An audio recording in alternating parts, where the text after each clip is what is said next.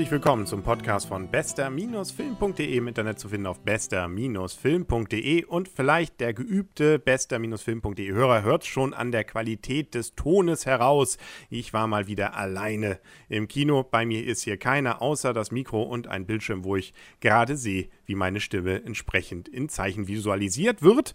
Langer Rede, kurzer Sinn. Also ich war nämlich in einem Pixar-Film, den ich schon länger endlich nochmal gesehen haben wollte, Cars 2 und der läuft sogar noch in durchaus vielen Kinos. Somit lohnt es sich, darüber noch zu berichten. Für mich war es schon mal dahergehend ein ganz besonderes Erlebnis, in diesen Film zu gehen, dass ich wirklich allein da war. Und allein, das meine ich wirklich mit allein. Das heißt nicht nur, dass mit mir keiner mitgekommen ist, in dem gesamten Kino war keiner. Das war die Vorstellung um 17.40 Uhr in Kiel und dann auch noch im großen Cinemax, wo mehrere hundert Leute ja schließlich reinpassen.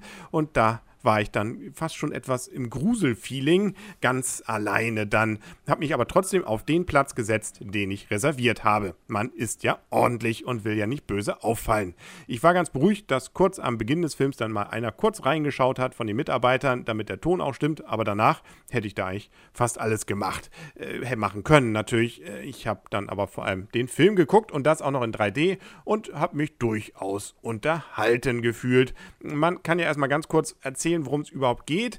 Beziehungsweise, wenn man Cars 2 hört, dann gab es natürlich auch ein Cars 1 und da ging es um Autos. Und im zweiten Teil geht es natürlich auch um Autos, nämlich wir leben oder sind dort in dem Film in einer Welt, wo nur Autos und vielleicht noch ein paar andere Gerätschaften, wie zum Beispiel hier und da mal ein Flugzeug, äh, mit Gesicht dann rumfahren, rumfliegen und leben. Das heißt auch die ganzen Städte und so weiter, was man eben aus der hiesigen Welt kennt, Paris bis nach Sydney, alles ist eben mit Autos voll und zwar alles mit mit lächelnden oder böse dreinschauenden Autos, die auf menschlich gemacht sind. Da gewöhnt man sich relativ schnell dran und hat sich auch an diese Welt wirklich schnell reingesehen, was natürlich wieder daran liegt, dass Pixar hier technisch alles richtig macht. Das ist hochklassig, da kann man, glaube ich, mit Animationstechnik kaum noch drüber. Auch 3D-Effekte nett gemacht, nicht zu extrem, sondern einfach nett und passend. Und das ist sicherlich eine von den technischen Künsten, die Pixar durchaus auf seine Fahnen schreiben kann. Inhaltlich war Pixar ja durchaus in letzter Zeit auch immer noch einen Schritt weiter als die Konkurrenz, gerade mit solchen Filmen wie Wally -E oder Up bzw. Oben und auch Toy Story 3 in Teilen. Da ist ja doch noch mehr eben hinter als einfach nur so eine Aneinanderreihung von Slapstick-Effekten. Ja, das ist bei Cars 2 eben schon ein bisschen anders. Auch Cars 1 war ja jetzt nicht der ganz große Knaller, deswegen überrascht es ja, dass man als Jubiläumsfilm 25 Jahre Pixar nun gerade diesen Film rausgesucht hat, aber das hat auch wiederum zumindest finanziell einen Grund, weil Cars 1 und jetzt auch Cars 2 sind, was das Merchandising angeht, grandios wohl durchaus für die Kasse erfolgreich gewesen. Ich kenne viele, die den Film nie gesehen haben, also Kinder, äh, die aber alle begeistert von diesen Autos sind mit Gesicht, mit denen man dann schön rumspielen kann in dem Film selber jetzt geht es eigentlich um eine James Bond-Geschichte. Das heißt, wir haben dort so einen äh, Geheimagenten aus England, der dann auch noch passend mit einem entsprechenden Auto, eben wie auch zum Beispiel eben Herr Bond in den ersten Filmen, einen Martin rumfährt und dann äh, insbesondere cool das Ganze am Anfang löst, wenn es dann darum geht, was zu entdecken und festzustellen, hm, da ist irgendwas seltsam auf so einem Laborinsel, was kann da wohl hinterstehen, macht ein paar Fotos und äh, kommt dann gerade noch dort weg.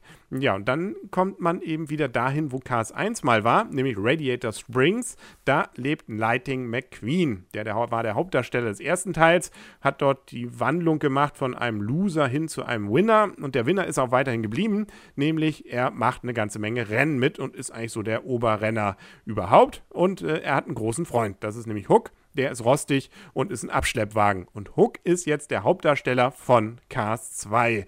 Und da ist eigentlich schon der erste negative Touch an dem Ganzen. Ich finde Hook jetzt nicht wirklich sympathisch. Naja, so ein bisschen ja, aber er reißt mich jetzt nicht wirklich vom Hocker. Leider will aber nun gerade die Geschichte es, dass Hook durch eine Verwechslungsgeschichte plötzlich auch zum Geheimagenten wird, ohne dass es wirklich mitbekommt. Das Ganze ist durchaus kindergerecht, also das kann man, glaube ich, durchaus verarbeiten, selbst wenn man vielleicht Dr. No oder Liebesgrüße aus Moskau von Bond nicht gesehen hat oder auch die Fast and Furious Serien nicht gesehen hat. Auch da findet man ein paar Anlehnungen dran. Ähm, es gibt durchaus eine ganze Reihe nette Anspielungen, gerade wenn sie in den verschiedenen Städten sind, was so in den Städten Besonderes ist. Tokio ist da sicher sicherlich ein Highlight, wenn dann dort die Tokio-Klischees oder die Japan-Klischees mit Autos ausgelebt werden. Es gibt also wirklich was auch zum Schmunzeln, aber es ist eben einfach nicht so das Anrührende oder auch das wirklich jetzt Schenkelklopfermäßige, was andere Pixar-Filme bisher erreicht haben. Aber rasant, das geht's auf jeden Fall zu. Also Bond wurde gut getroffen. Also die Geschichte von Bond. Und gelangweilt, muss ich sagen, habe ich mich auch nicht. Also es gibt immer was zu sehen. Schauwerte sind da wirklich genügend. Da erzündet einfach nur nicht ganz so, wie man es vielleicht von anderen Filmen bisher von Pixar gewohnt ist. Gut, aber das habe ich jetzt, glaube ich, dreimal wiederholt. Also komme ich zur Endwertung und gebe dem Film immerhin noch eine 7. Ich bin dann eben doch zu sehr Pixar-Fan und finde es zumindest beeindruckend, dass man es schafft, diese Welt aus Autos so perfekt umzusetzen, dass man gar nicht mehr mitkriegt, dass es Autos sind. Naja, doch, natürlich. Aber dass man zumindest das Ganze so hinnimmt, wie es ist und nicht aufgesetzt findet. Ein kleines Highlight des Films ist übrigens wieder der Vorfilm, den es ja bei Pixar-Filmen gerne mal gibt. In diesem Fall ist es nämlich eine kleine Episode von Toy Stories, also eine neue natürlich. Äh, und äh, die ist wieder wirklich gut gelungen und greift einige Dinge von Toy Story 3 wieder auf. Unter anderem Ken ist wieder dabei. Was habe ich ihn vermisst? Dennoch, ich wünsche mir einfach von Pixar beim nächsten Film wieder etwas wenig Gradlinigkeit. Und ich denke mal, äh, vielleicht spreche ich da ja von vielen Hörern. Ich wünsche mir für die nächste Folge, dass wir über Captain America hier besprechen, weil die Kritiken sind entgegen meinen Befürchtungen erstaunlich gut, die ich darüber gelesen habe. So gesehen muss ich es, glaube ich, sehen. Ich werde mal gleich Arne anrufen, ob er Zeit hat. Und dann hören Sie das hoffentlich in den nächsten Tagen dann hier an dieser Stelle, nämlich bei bester-film.de im Internet auf bester-film.de. Bis dahin sagt alles Gute, euer und ihr Kaulius und seid gut zu euren Autos, selbst wenn sie Rost ansetzen. Sag ich jetzt mal so.